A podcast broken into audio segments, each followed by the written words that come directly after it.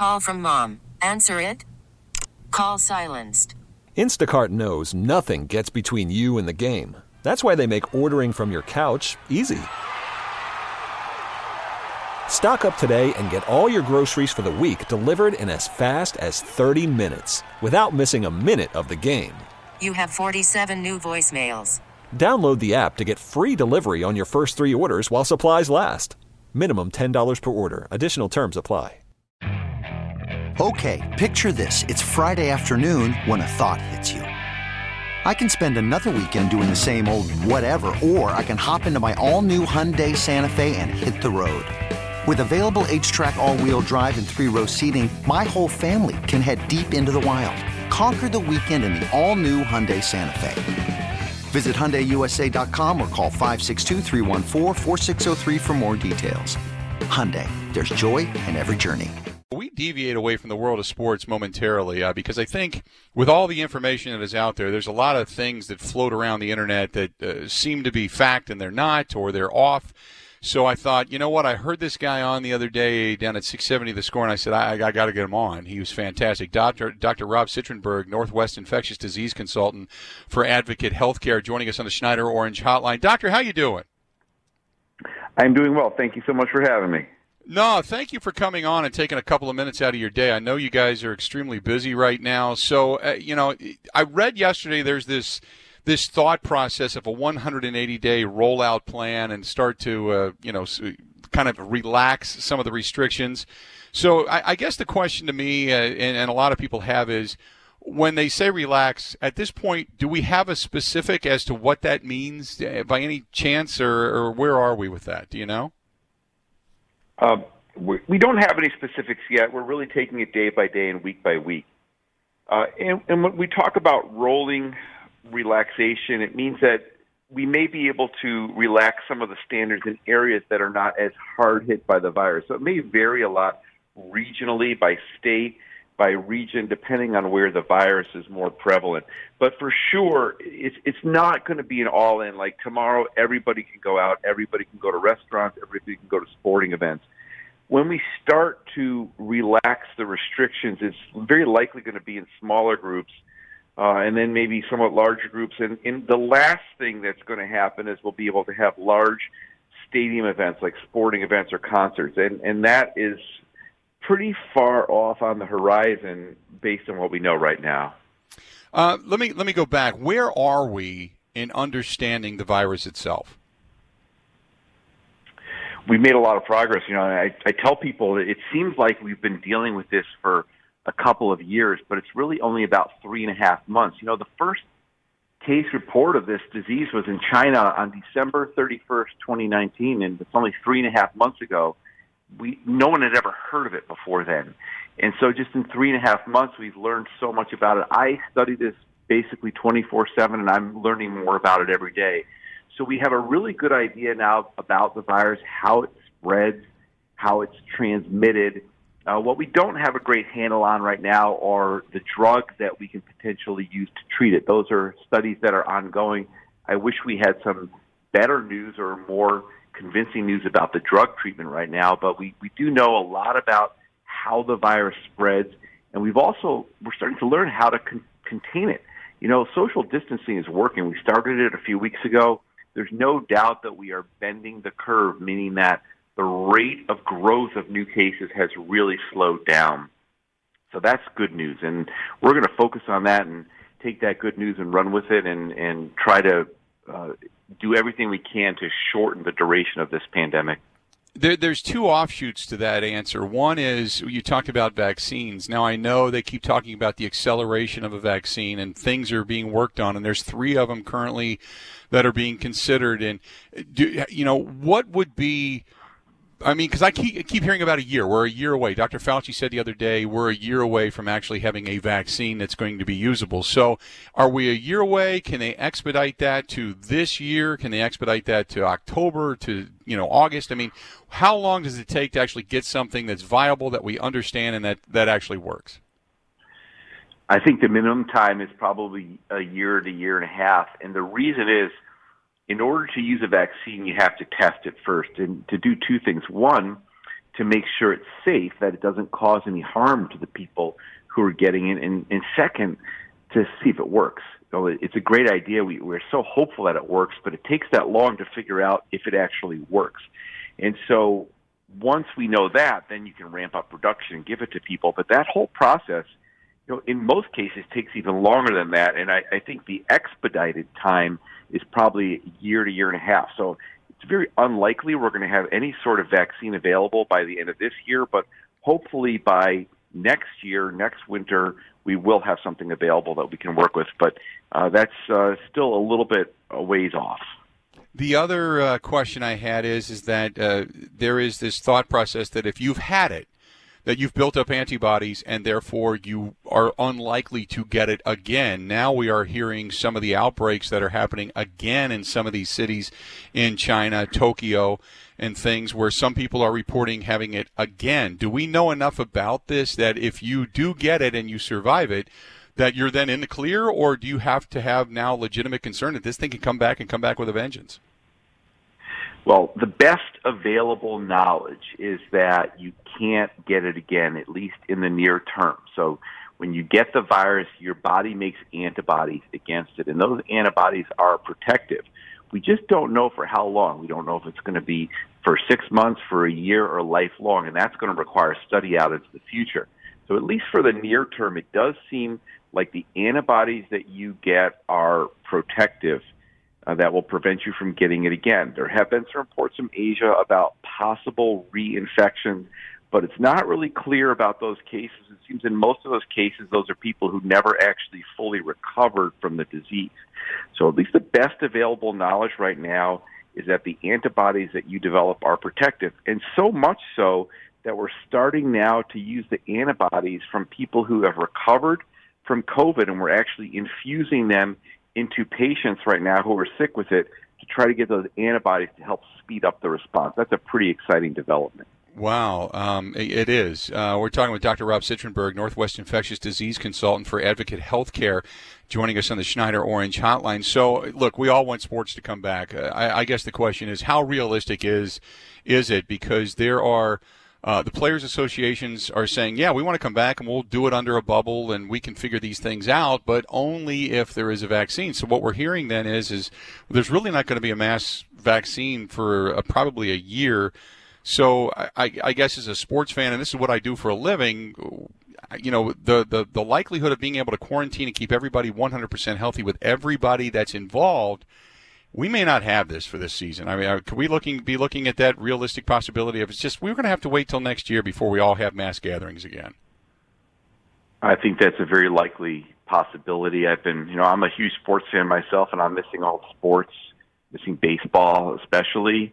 Uh, but we have to be mindful of the fact that that we can't have sports or we can't have anything really until this disease is under control. The, the, the health population has to be the top priority.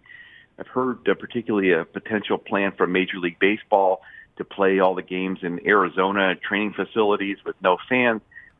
But even that plan is worrisome to me because it's not just the 25 guys in each team, it's the managers, the, the coaches, the umpires, people who have to work the stadiums, TV crews, families. And so to be able to effectively isolate or quarantine all those people is really unlikely. And it would just take one person to get infected to basically uh, could could shut the whole thing down. So I understand why there's such a, a push to get it back. There's a lot of money being lost. People are are not being able to enjoy their livelihoods. But we have to be patient, and we can't push it, and we have to be sure that this virus is under control before we reemerge in sports, even in those quarantine settings that's been proposed by Major League Baseball. Uh, now, correct me if I'm wrong, because this is what I've been kind of preaching on the air, and I, I, am going by what I read, what I hear, what I've heard you say. So, uh, correct me if I'm wrong, but you know, there's a lot of people out there that say, you know what, I'm ready to go back into stadiums. Uh, it didn't kill as many people as we thought it would, and the percentages are low, and you get sick and you and you recover. What I've been saying is, is I understand that because statistically we're seeing that mainly because of social distancing, but also the strain it's put on the healthcare system, the strain that it's put on patients that do have immune issues, uh, we have to be cognizant of. And in addition to that, you don't want another outbreak, even though you may be good you may end up killing your neighbor because of it or killing somebody in your family because of it or because i've heard now of a couple of different people that had completely healthy friends and they're no longer with us. And they contracted it it goes from their their lungs to their kidneys to their heart and boom they're gone in three four five days because for whatever reason they were more susceptible to it. So this is the reason there's stay at home orders. This is the reason there's self distancing orders. This is the reason there's social distancing orders. Is that it in a nutshell? Even though you may be strong you may be carrying something that could very likely kill the person next to you. That's exactly right. I mean, you really hit the nail on the head. So, what we know about this disease is still about 80% of people who get it don't really have any problems. They have a very mild flu like illness. They don't even need medical care for it. It's the other 20% that we worry about. And those 20% are the people who are vulnerable. They're older people. If you're over 70, particularly over 80, uh, if you have immune compromising conditions, if you've got a lot of medical problems, you're at a lot higher risk for getting sick and dying from it. But to your point, there's been a lot of people who are young and healthy who have gotten it and have died. And, and I think we have to really recognize that that this, while you're if you're young and healthy, your odds of getting sick or dying from this are a lot lower. It's still possible.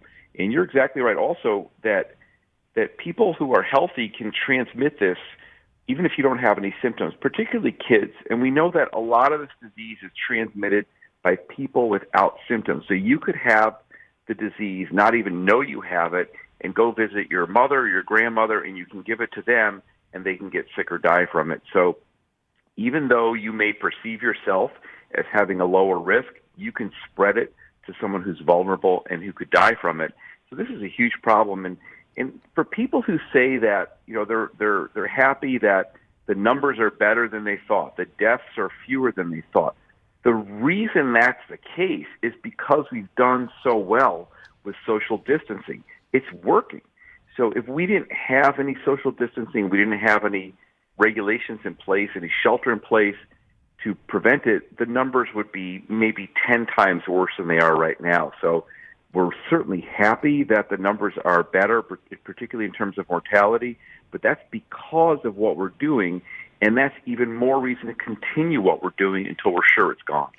Uh, last question, and, and should we expect an, an even more easing of this uh, as the weather gets warmer? There's a thought process that just like the flu, it will dissipate in warmer weather, and then we could have a resurgence come the fall. But do we look forward to warmer weather helping curtail this? That's a great question too. So, you know, the, this particular virus, the coronavirus, is part of a large family of viruses called the coronaviruses. And in general, those are seasonal viruses. You know, some of them just cause a common cold, especially in kids. Uh, they tend to be seasonal. They're wintertime viruses, both in the northern hemisphere and then in the southern hemisphere during their winters. And they tend to go away after the wintertime. And part of that is related to temperature and humidity, but there's probably other factors the virus that we don't know about. If you look at the world map for coronavirus infections right now, about 95% of the cases are in the northern hemisphere, which argues this may be a seasonal virus. Uh, so we're hopeful that with the change in seasons, it will lessen its impact. But even a change in seasons is not going to eradicate it. It may make it somewhat easier to contain. Now, the bad news is if you live in the southern hemisphere and it's seasonal, you'd expect that it would the activity of the virus would pick up as they get into their wintertime months. Uh, so we don't know yet about this specific virus. We're hopeful there will be a seasonality to it that will help. But remember also that it's probably going to come back next winter. We had the swine flu epidemic here in 2009, and that went away, but we still have swine flu cases every single winter. We've had them every single winter since that time.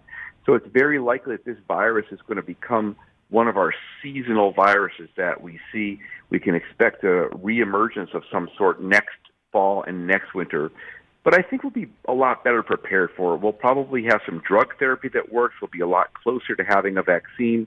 And also, more people in the community will have had it and we can start to develop what we call herd immunity, which is when a large proportion of the population's been exposed to it, it becomes less easy to contract because there's fewer people who can spread it. So even if it comes back next winter, I think we'll be a lot better prepared for it than we are right now. Doc, you're fantastic. I appreciate it. Uh, you delivered exactly what I thought you would, and I, I, I can't say thanks enough for kind of educating the listeners that we have uh, as to what exactly is going on. I appreciate your time. I know you got a lot going on, but thanks for taking a couple of moments out of your busy ske- uh, schedule. Okay. It's my pleasure. Thanks so much. Thanks so much. Dr. Rob Citronberg from Northwest Infectious Disease, uh, the consultant there for Advocate Healthcare, and uh, just a tremendous wealth of information explaining what it is, explaining the misnomers, talking about some of our thought processes along the way, and hopefully it gave you a good grasp of what it is that maybe you're or he is dealing with and what they're seeing on a frontline uh, daily basis. So uh, just some ominous thoughts, but some very much, uh, I guess, educational thoughts might be the best way to put it. But man, is he fantastic. Just so good. Uh, he joins us on the Schneider Orange Hotline. Schneider hiring drivers right now. You work hard, they treat you fair. 80 plus years they've been getting it on. Call them 844 Pride or go to SchneiderJobs.com. Okay, picture this. It's Friday afternoon when a thought hits you. I can spend another weekend doing the same old whatever, or I can hop into my all new Hyundai Santa Fe and hit the road. With available HTRAC, all wheel drive, and three row seating, my whole family can head deep into the wild Conquer the weekend in the all-new Hyundai Santa Fe.